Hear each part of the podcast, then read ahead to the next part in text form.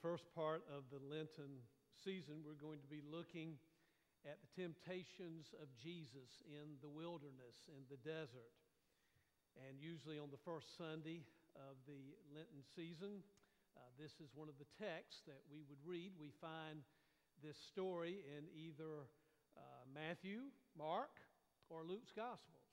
Now, in Mark's Gospels, Gospel is just a couple of sentences, but we get more of the information from Matthew's Gospel and certainly in Luke's Gospel. So I'd invite you to turn in your Bibles with me to Luke chapter four. And over the next several Sundays, we're going to break down some of the temptations. But this Sunday, we're going to focus on the fact that Jesus just went out into the desert and engaged in a spiritual experience. He had a spiritual retreat, a time to withdraw and pull away. In verse one of chapter four, Jesus full of the Holy Spirit. If you'll notice as you read Luke and the second volume of his work called Acts, the early uh, history book of the, of the early church, uh, you'll notice that the Holy Spirit is one of the themes that Jesus and certainly those early disciples in the church are empowered by the Spirit. So Jesus has just come back from his baptism at the end of chapter, near the end of chapter three.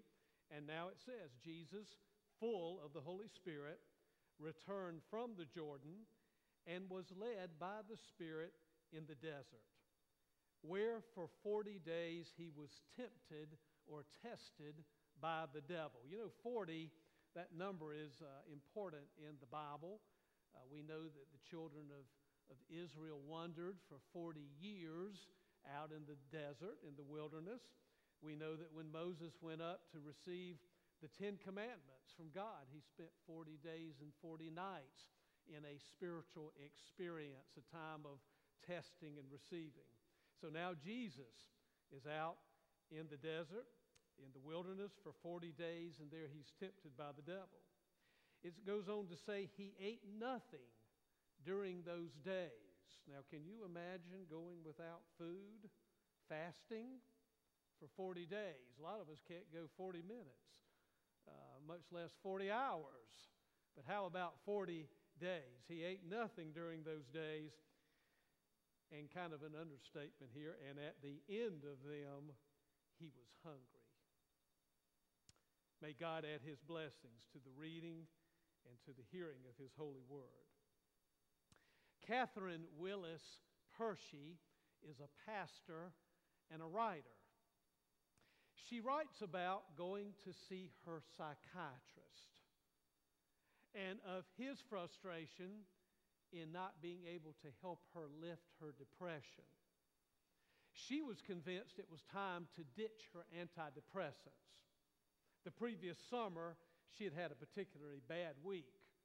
And so her psychiatrist had doubled her antidepressants, but to no avail. And Katherine Willis Pershey writes that she was still very much drenched in sorrow. But to her surprise, her psychiatrist, a soft-spoken Syrian man who traveled back to his homeland every several months to work with children and developing some programs that helped some of the children there traumatized by war, he shrugged and agreed. The pills were not working for her. He admitted, rather sadly, that the tools, that the uh, pills are the only tools that he has as a psychiatrist. Sometimes they work miracles, he told her, and sometimes they don't. And then he leaned back in his black leather chair and sighed and looked at her and said, you know, I think what you need is a spiritual experience. That kind of caught Katherine Willis Pershey by surprise, because she writes that she often recommends going to see counselors and therapists and mental health professionals, psychiatrists, uh, when they need some additional help and support. But she said that she never thought, it never dawned on her that it would go the other way, that a psychiatrist could realize that maybe he was out of his league with a woman weeping in his office, recognizing that her soul sickness had not been covered in his medical training, and that maybe she needed to go elsewhere for some healing. So Katherine Willis Pershey decided that she'd take her psychiatrist's advice and seek out a spiritual experience. So she signed up for a day-long silent retreat with about forty other people.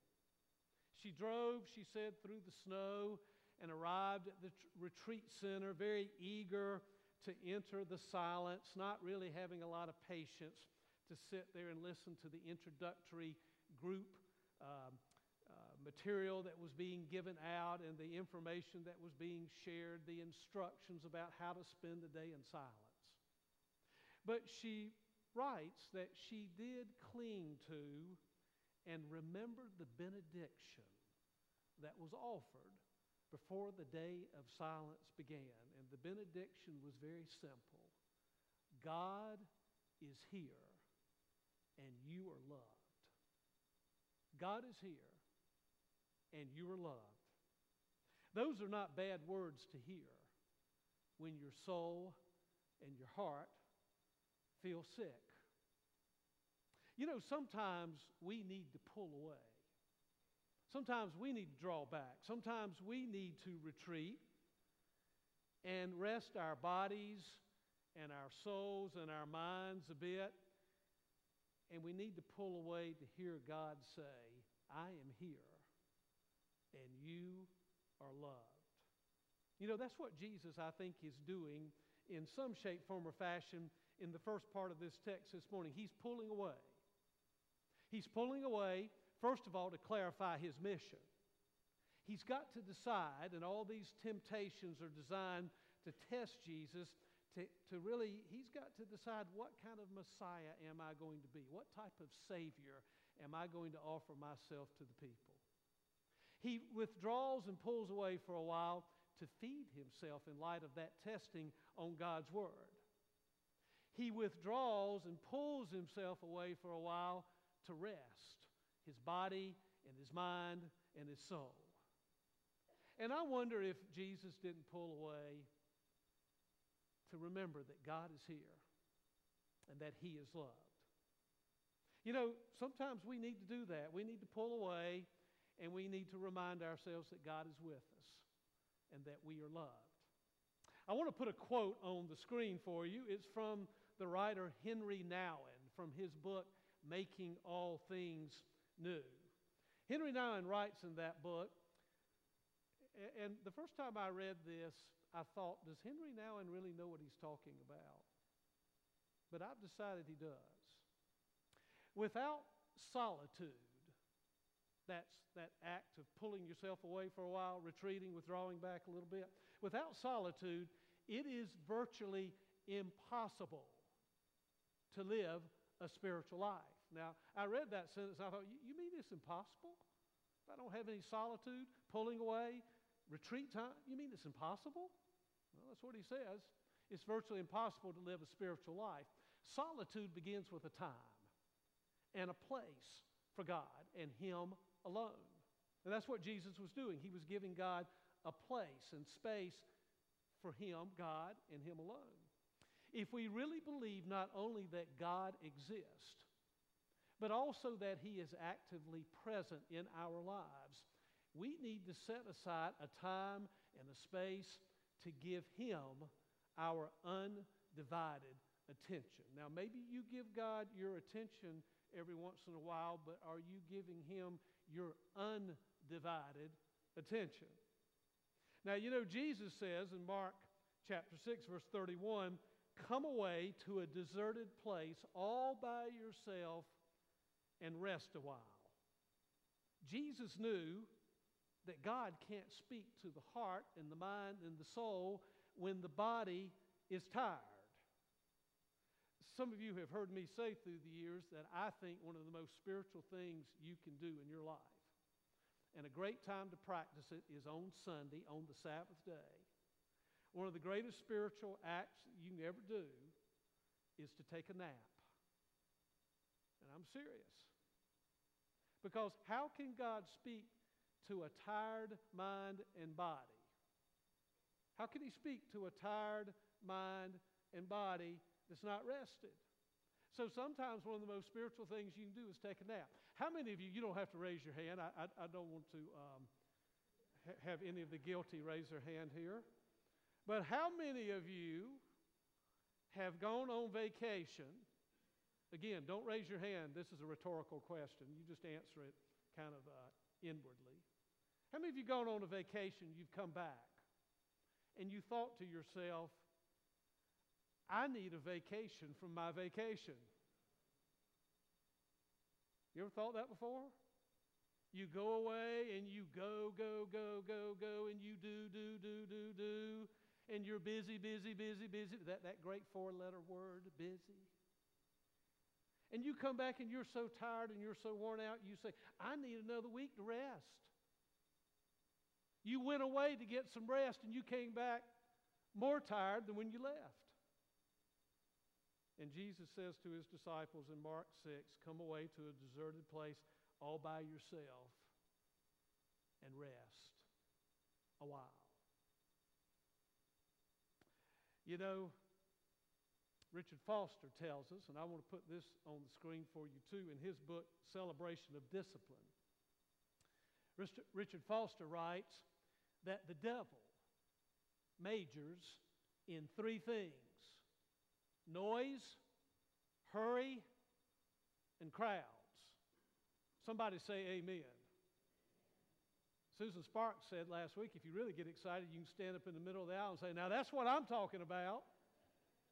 David Hughes, you promised me you'd get up in the middle of the aisle and say that. You didn't say that this morning. Shame on you. Uh, Noise, hurry, and crowds. If he can keep us engaged in muchness and manyness, he will rest satisfied. What do you think about that? Muchness and manyness, is that a part of your life? See, Jesus knew that it's difficult. He knows it from personal experience. He knows it's difficult to mix rest and prayer and trying to hear God with a lot of noise and a lot of doing. You may find it interesting, I did, to discover that the word for obey, the English word for obey, comes from the Latin word for audio, which means to listen beneath. So when we pull away, when we draw back, when we retreat for a while, it allows us to listen beneath the frequencies of the noisy physical world to hear God speak and to rest our bodies for a while. Now, in case you think that Jesus just took a spiritual retreat one time for forty days and he was done with it, I want to enter into want to enter some evidence in for your consideration. So I want to put some scriptures on the screen for you that illustrate that Jesus spent some time alone periodically. Uh, Mark one, in the morning while it was still very dark and the daylight change, uh, savings time changed, did you notice it was a lot darker when you got up uh, this morning? At least it was when, when I got up. While it was still very dark, he got up and went out to a deserted place and there he prayed. Luke five, but he w- would withdraw to deserted places and pray. Luke six. Now during those days he went out to the mountain to pray and he spent the night in prayer to God. And then in Luke twenty-two, near the time of his death, just before go- going to the cross, he came out and went as was his custom. See, Jesus had built this into the fabric of his life, as was his custom, to the Mount of Olives. And there, then he withdrew from them about a stone's throw, knelt down, and prayed.